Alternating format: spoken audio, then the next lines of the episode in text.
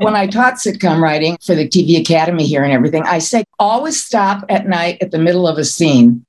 And then the next day, you'll start where you stop and you just go on with that scene. If you have to start with an empty page every day, yeah. trouble. Write the world changing book that will help grow your personal brand and your business as it makes the world a better place. Welcome to the Author's Corner, hosted by Robin Colucci. Every episode, we bring you some of the most successful authors, as well as other industry experts, to share some inspiration, motivation, tactical strategy, and fun. We'll also talk about the challenges and trends in the publishing industry. Don't get stuck in the idea phase. Join the Author's Corner today. Start writing the book you've dreamed about. Hello and welcome to the Author's Corner. I am your host, Robin Colucci. And as I prepare to introduce today's guest, I can't help but reflect on some of the more influential TV shows that I grew up watching, and including the Mary Tyler Moore Show, the Bob Newhart Show, Maude. I'm definitely dating myself here. And probably for some of our younger listeners, you might not recognize these shows, but they're definitely worth checking out. And as I was contemplating our guest today, I came to realize that these shows not only entertained me, but they had a huge influence on me and how I developed my worldview. And so it is with great pleasure that I introduce to you Susan Silver. Susan was one of the original writers of The Mary Tyler Moore Show and The Bob Newhart Show and Maude and many other sitcoms. She wrote two top 10 movies of the week, feature films, and pilots for her own sitcoms. She's appeared on TV talk shows, including The Today Show, and is a frequent uh, radio guest as well. She also has a long running radio commentary of her own on the NPR affiliate out of mm-hmm. Connecticut called Susan Says, which you can find on robinhoodradio.com as well as iTunes. Susan has been profiled in TV Guide, Esquire, and other publications, and she's written op ed pieces for the New York Times, as well as articles for Los Angeles Magazine and several others. So, one of the things that I think is really interesting that came out of our interview today is getting insight from Susan on what it was like to be a female writer of comedy in the early 1970s. And also, she's got some terrific insights on just how to be a productive writer in any genre. So, without further delay, let's talk with Susan. So, Susan, welcome to the Author's Corner. Thank you. I've got to tell you, when I was reading your bio and I was reading all the shows that you worked on, Mary Tyler Moore and Bob Newhart, and there's a few others which I should have right in front of me, but I don't because I'm silly. Maude, Partridge Family. But Maude, yes, Maude, and then that you even began on Laugh-In, and I'm like, this is hysterical because these are like I lived on these shows as a kid growing up, and they all had such an influence on me in so many ways. I used to do a great imitation of Lily Tomlin. You know, can you imagine being five and imitating Lily Tomlin doing her, oh. her uh, little girl and her operator? ringy dingy touring. Yes, exactly. and watching Mary Tyler Moore, and oddly, my first career was in journalism before I got into publishing. And I still love, you know, Bob Newhart. Every time I just see him, I start chuckling. Nicest guy in the world. I can imagine. And to realize that now I have you as a guest on my show who was actually a writer creating these amazing. In the crib. Yeah, I say in between 50 and death. So I was literally in the crib learning how to write with a gummy pencil, and I did it. Incredible. Incredible. So I read a little bit in a Forbes article about your start, but tell our listeners how you even broke into this. Because really, for you to be a writer, and I think probably in particular in comedy, during this particular time in history, which was like early 1970s, would probably have been an unusual thing being a woman. Yeah, well, I do write about it. My book is called Hot Pants in Hollywood Sex, Secrets, and Sitcoms. It's not about my behavior, it's about my wardrobe. I like to make that clear to people. We actually wore hot pants back in the day, but I grew up like Mary. I was Milwaukee, she was uh, Minneapolis. I went to Northwestern for two years in journalism, but I wanted to be in showbiz. And because I was an only child, I was only allowed to go to Illinois from Milwaukee. But I escaped and I went to California and I was in theater arts. And then when I graduated, my graduate teacher was Francis Ford Coppola. Oh, my graduate movie script.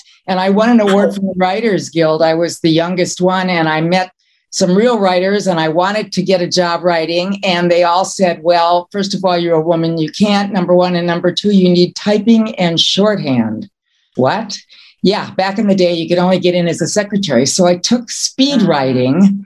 And because I couldn't figure it out, my first job was at a television, small television station like Mary.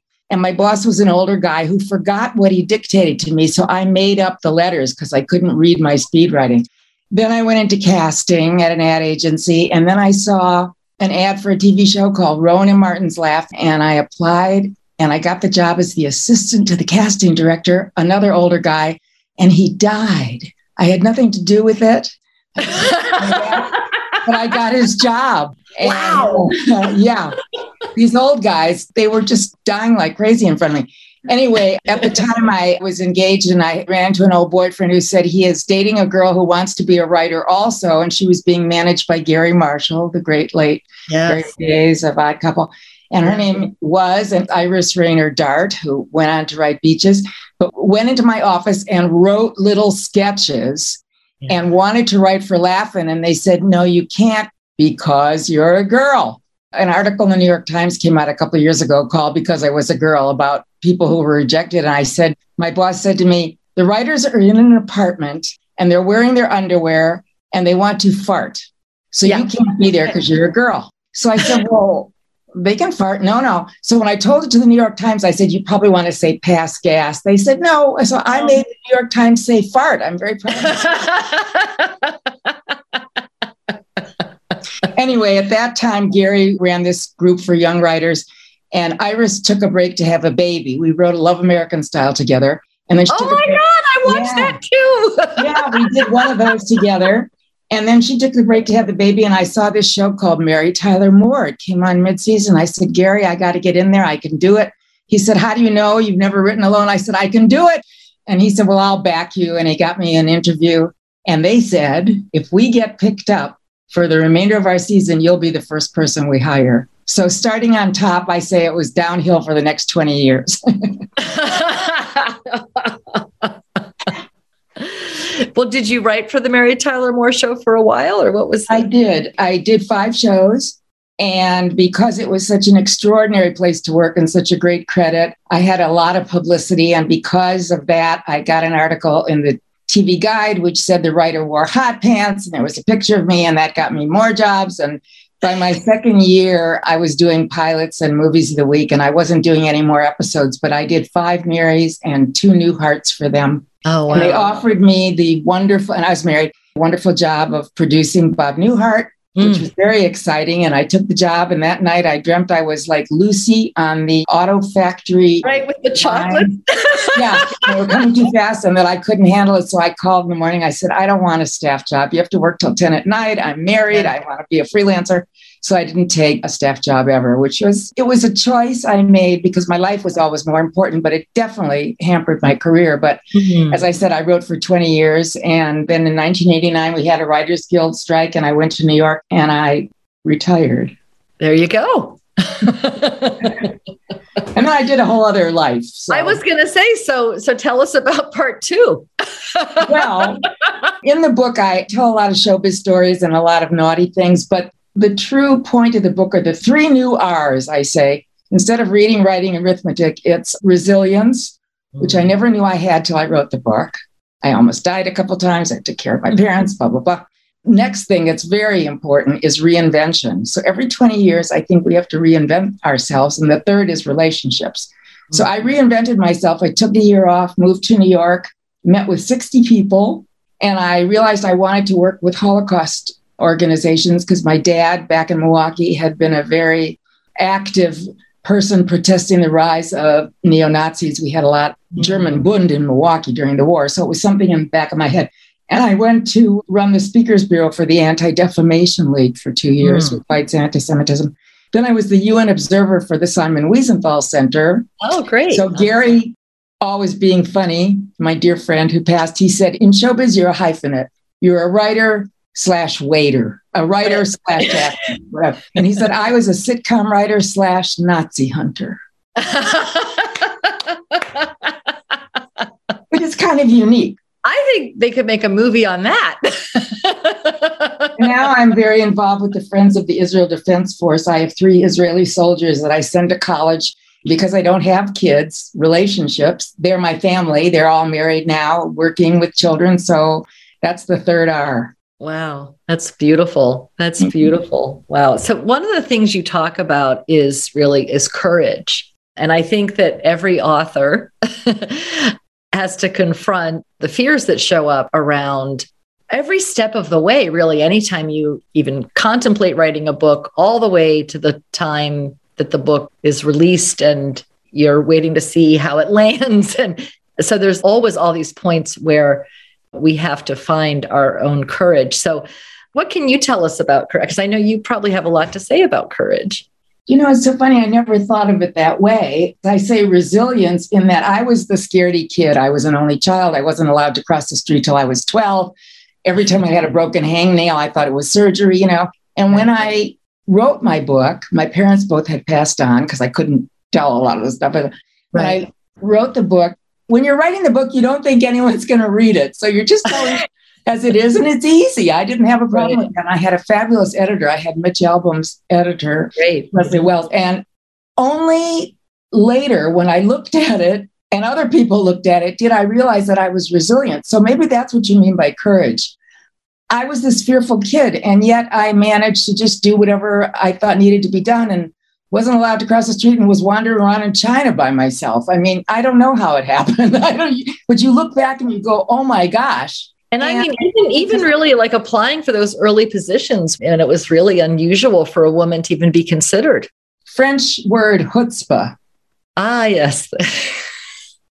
Female balls or whatever they're called. I don't know. I wasn't ever afraid. And I had a wonderful, incredibly supportive father. My mother and I had our issues. My mother was Maude, which is why I could write her. But my dad, I guess he made me think I could do anything. And I mm-hmm. never doubted. And then you have wonderful, supportive people along the way. You know, I had Garry, I had Francis Coppola, I had Mary Tyler Moore people were unbelievable. I mean, there was no other show that treated you that way, that included mm. you, that had you come to the reading and that didn't rewrite you without telling you. And I mean, it was the best experience. And so I do think if I'd started on another show and I had had some problems, maybe I couldn't have made it. But because I started on top, it seemed easy, right. Yeah. Just a question flashed into my mind as you were sharing, because you and the character Mary had some things in common as far as your background. Did you ever find any autobiographical kind of inspiration in your writing Mary's story? Yeah. I do want to say one thing, though, to tell your audience. I had an agent for my book and we couldn't sell it anywhere. They said they wanted more sex or they mm. wanted me to rewrite this or they didn't like that. And friends of mine who had self published said, it's not bad anymore. Do it because you can do what you want and you can open your book, as I do, with a chapter called Vibrator Girl, and nobody's going to tell you you can't. so I did have hardship in that regard, but it turned out much better the way I did it. And I got to do the fabulous cover, Joey Heiberg, that I wanted, and no one told me what to do. And they said, if you go to a publisher for two years and then that editor dies or moves on, you have to start over again. So it, it was yeah. discouraging, but I proceeded. As far uh-huh. as Mary, yeah, I didn't know in the beginning that you were allowed to make up stories. I thought you had to come in from stories with your own life. So all the Marys I did were from my own life. Oh, wow. my first one was uh, something any woman, and every girl knows this, you have to stand up for a wedding for someone you don't love and you have to wear an ugly dress. Right, right. first show. And they thought I was a genius, but they were men. They had never gone. My next one was how Rhoda loses her job, and there's a job at the office that Murray says, Jesus, be good for her. And Mary doesn't want her to have it because, as much as we love our best friend, we may not want to share our nest. Right. And Lou says, Boy, you're rotten, just like all the rest of us. Of course, she wasn't. She couldn't do it. She told her immediately, you know, but Right, right. what else? Oh, yeah, I had gone out with a teacher at Northwestern and had a crush on him, and all kinds of weird things happened. So I had Mary take a class with Michael Tolan, and she dated him, and he gave her a B. Here she had Oh, gone out with a teacher, and she said, All right, all right, I'll raise it to a B plus. You know that. right, right. So, uh, yeah, most of the things are my own life. That's so cool. now I have to go back and watch, rewatch every one of those. I know. I feel like it's very rare that I go into fangirl mode, but you put Uh, right- and Bob Newhart, I wrote about something that happened with my husband and me. We were living in the same apartment building when we met. And I went in one day to see him, and some girl was sitting, he had hurt his leg, was sitting on the bed. Who the hell is it? Some old girlfriend showed up. So I wrote that about for Bob Newhart and his wife. You know, I oh, mean, right. Perfect. for, for the Partridge family, because I wore hot pants, I put Shirley Jones in hot pants for the act. And that was like, wow. yeah. And- Everything and was- I I'm didn't so make glad you said the Partridge family because I forgot to mention that earlier. But of course, that was a big staple for me as well as a kid. And Maude, as I said, was my mother. So when I went to therapy, my mother said, Are you going to blame it all on the mother? I said, Of course I am. So when I did my Maude, it was about Carol going to therapy. And Maude says, Are you going to blame it all the mother? And she says, Yes, of course I am. Yeah. Wow. Brilliant. And I think it's so great when you can get inspiration from your real life because it makes the characters more real and relatable. Yeah, absolutely. Now I'm questioning if the fact that my hobby is I'm a lead singer in a rock band, I'm now wondering if I can also thank you for that. I don't think so. I mean, I can't sing. Oh my gosh. That's one of the things I've the always wanted. family. Oh, the Partridge Family. I've always wanted to be able to sing. I oh, that's so cool. that and the streak in your hair are very cool. I went you. silver, as is my name, during the pandemic, and it's the oh, greatest yeah. thing ever. I had those two years. I didn't leave the house but twenty times. Was really isolated, Yeah. and it saves me like four grand a year now, so I can take vacations. There you go. I know. Well, this streak grew in all by itself, just like this. During the pandemic, No, just several years ago. so cool. I color around it now. There's the big reveal for this episode. But I just get such a kick out of it that I don't know. I'm I planning on love it. I think it's cool. I get a lot of compliments. So, I yeah. bet, and you stand out, which is very important. It makes me memorable for sure. Yeah. Like when I came to New York with my California wardrobe, I had Mm. yellow and orange and things like that. And this friend of mine said, Oh, no, no, no. We have to go shopping. You have to wear all black in New York. yes. So I said, Why would I wear all black? Everybody else is wearing all black. I want to come in a room and be noticed. Why would I want to look like everybody else? Uh-huh. There you go. You got a pop. So, did you ever have a time where you had to write an episode or something on deadline and you just couldn't think of anything? or you had that block or were you just always kind of in the No, zone? I was very lucky. I was a very fast writer. Other Mhm. writers and really good ones, they'll go over the first line and then they'll work on it. I could never do that because that stops me.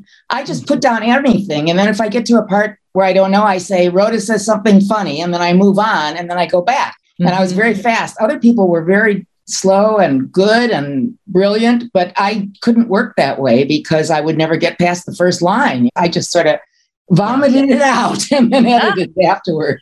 I think that's really the best way to write because it's so hard to know what the first line needs to be until you know what where it's going. well, when I teach or when I taught sitcom writing, I for the TV Academy here and everything, I say always stop at night at the middle of a scene.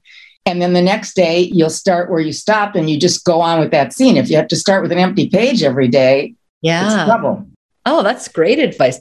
You said when you taught, now since stop teaching or Yeah, we did a great program with the TV Academy for many years where we taught sitcom to adult writers. Did it for eight or nine summers. It was fabulous. And then I lectured a lot. Yeah, I stopped that. And as I said, I didn't leave the house for two years. So the first time I left was last week. I went to our Renaissance weekend. It was ah. so fabulous to be with real people and actually not have to wear your mask after the first day. And it was kind of overwhelming in a way, a lot of vibes. And I hadn't been with anybody for human being touch for so long, yeah. but it was very good to do. I do have a radio commentary on NPR called Susan Says on Robin Hood Radio, WHDD, and it's on the internet. I used to do it three times a week, then I got lazy. I do it once a week. Uh huh. I do it on culture, media, politics, and things that piss me off, which oh. is called Oh Come On. and it's always about the same thing, but I won't say what it is because it's political. Oh, okay. Got it. Against somebody orange and fat. Let's move yeah, on. Yeah, I think I could infer that already. so fabulous. So, are you planning on being out and about more now, or was that a I hope so. It was a lot of energy and I had to kind of decompress afterward. But life is so different now. I don't quite know what life will bring. And yeah, of course, this horrible war, which I'm fixated watching, I've been there. Of course, my family originally was from that area. And I'm so sad for those people and the Russian people who are such sad people who have had lived through so many traumas. When I went there the year after Chernobyl, we brought to the dissident Jewish community, we brought pens and lipsticks and things like that. It was so sad. And yeah, we're living in very sad, awful times. I'm a believer in astrology. I read my horoscope every day to make sure I don't do something wrong. Okay. And something's going on in the world. I don't know what it is, but everything bad is happening to everything, yeah. to everybody. And it, so there's thank God for comedy, though. That's the only thing. Thank that, God for comedy. Yes. Seriously, tell people like really what to do is watch a lot of comedies, and if you're not funny, find other people who are because comedy got me through, you know, as I said, I almost died twice and a lot of stuff. And yeah, and in the book, I write what 10 things not to do when you're in the hospital to get oh, people okay. through that. And okay. the 10th one, may I tell you the 10th one? Please, I can't wait. A little yet. naughty. The 10th one is never, ever let a male attendant give you a rectal thermometer. Okay. Just a note you might make to yourself. Right. well, I'm grateful to say that has not yet come up in my life, but I will Thank definitely. now you know. And I guess I should tell my children just to make sure in case I'm unconscious. I had a friend, a dear friend who's passed. She was a lot older. She was 92. And she said, whenever she goes to the hospital, she writes on her stomach, do not resuscitate. So I said, you know, they make mistakes sometimes. It's a good idea. Right, right. Yeah. So, what might we see from you in the future, Susan? Do you think you'll ever write another book? I can't write another book because I cannot lead another life. It was so mm. exhausting, my life. So wonderful and interesting and fun, but exhausting. Um, I did have a dating column called The Search for Mr. Adequate on the New York. Oh, yes. I love that title. I love that title. Yes. Because there's no prince, there's no perfect. After 35 and after 50, between 50 and death, there's really no perfect. So you find someone who's more than adequate and you kind of turn him into the one. I don't know. I would like to start speaking on the three R's because I think it's important, but I'm just kind of lazy and we'll see. And I'm waiting to for someone to knock on my door and ask me to marry them. And so I don't know if that's going to oh, happen. Yeah. I call that the Santa approach. oh, really? I keep waiting for someone to like maybe he'll just door. hang out by the fireplace and maybe he'll just come down the chimney. Boy, that's about it. and particularly with a mask, it's maybe now it'll be easier. Yeah, maybe you don't want a guy coming down the chimney with a mask on. or maybe you do. I don't know. Maybe. Fantastic. Well, oh my goodness. So, because I was thinking, as you were talking, I was thinking, gosh, I wish she'd write a book on how to write a sitcom. Well, in my book, Hot Pants in Hollywood, there is a chapter mm-hmm. and there are writing tips. And I tell you, it's so different now as when I started out. Even though I went to the greatest film uh, journalism school, Northwestern, the greatest film school at the time, UCLA, now it's probably USC, we didn't learn anything that helped us in professional life. We didn't, I had never seen a script even until I wrote mine for Francis. But nowadays in film schools, and there's all these apps and all these things, you know, they really can teach you. But the best way to write a sitcom is watch one that you really, really like uh-huh. and write one of your own, but don't send it to that show because right. they know their own show better than anybody. Send it to another show to show that you can copy well. Right. Writing is copying. Come writing is listening. It's really radio. It's listening and making sure that Rhoda sounds different than Mary That Ed sounds different than Murray. So Yeah, it's really yeah. having a good ear Yeah. And it's so, I mean, there's the dialogue is so vital to. and work for good shows only. I only work for really good shows. well, man, you really did. And it just shows what great taste I had, even as a young girl. yes, you were a child. Keep saying that when I was I'm sorry. It just. but really, it's just like wrote my whole lineup. Oh, good. We know where you were on a Saturday night, home. exactly. Totally. Or When I was lecturing, when I was going around and talking about my book on my book tour, some guy came up to me and he said, You know, when Mary Tyler Moore was on, my mother came in on a Saturday night from Europe. And I said, Mother, I can't pick you up at the airport. I'm watching Mary Tyler Moore take a cab. I said, Oh, she must have loved that. Good.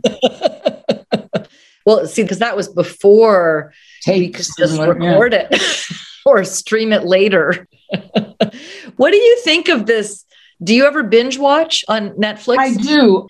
I tell you what I watch now. During the pandemic, my taste changed totally. I used to watch a lot of things. I watch a lot of true crime murders and things. And I read an article that said people watch those things because we desperately need a finale that's good and that ends and that things end it well Hmm. and that bad guys get caught. Everything that's not happening now happens in those. I have binge. I love Succession. It's one of my favorites. Oh, yes. I Isn't love that- Billions. Yeah. What else? I see there's one coming on now. I love Tiger Joe or Joe, whatever his name was. Oh, did you like? See, I didn't watch that one, but I, Oh, I loved it. Now there's a new one, but it's on Peacock, and I don't get Peacock, but I really want to see. I loved that. Yeah. What's your favorite comedy? Dare I ask? Do you have- now yeah, now or in the maybe since stopped writing? I loved Everybody Loves Raymond, and I Mhm. loved Veep. I think Veep is the last one that I really loved. And unfortunately, we lived it in real life, so then it wasn't even funny anymore, but it was funny before. Right. But I can't think of many comedies I watch now. I do watch a lot of news, which is why I'm so depressed. Yes, I and would for the psyche. I watch these true crime things all the time, Discovery and stuff like that. Yeah. And I do watch, this just drives my friends crazy. I watch my 600 pound life. I don't know Oh, why, yeah. but I Okay. do. I'm like fascinated with that shit. Yeah, interesting. Yeah, I like murder mystery fictional stories. Agatha Christie. That was another. I used to read a lot of Agatha Christie as a kid, so I like the. If you ever saw the Poirot series on Yeah, sure. the PBS, or at least it was probably BBC, but anyway, yeah, that was really good. The sad thing is, or the scary thing is, I used to read two books a week. During the pandemic, I was fairly unable to read and concentrate. Yeah, I just don't know why. I don't know if anybody else is having that problem. I'm having a lot of trouble focusing. I am doing, however, needlepoint to calm my nerves. I've done five needlepoint pillows, which have saved my life, but given me carpal tunnel syndrome, so I can't limp. But I love doing that. It's so relaxing. It's like mind numbing, yeah, yeah. repetitive. something that you can just chill out. So, are they pictures or words that you're needle? They're flowers, they're animals, they're soothing. they're fun things. Of course, everybody else should read. Everybody else should read. Everyone else should read. And Hot yeah, Pants in But what's interesting is the pandemic actually book sales skyrocketed during, during the peak of That's the, yeah it was actually quite it was very confirming for the publishing industry that people still want their books. Good. and the publishing industry had a nice boost. That's good. pandemic. Yeah so that is one good thing that came from it.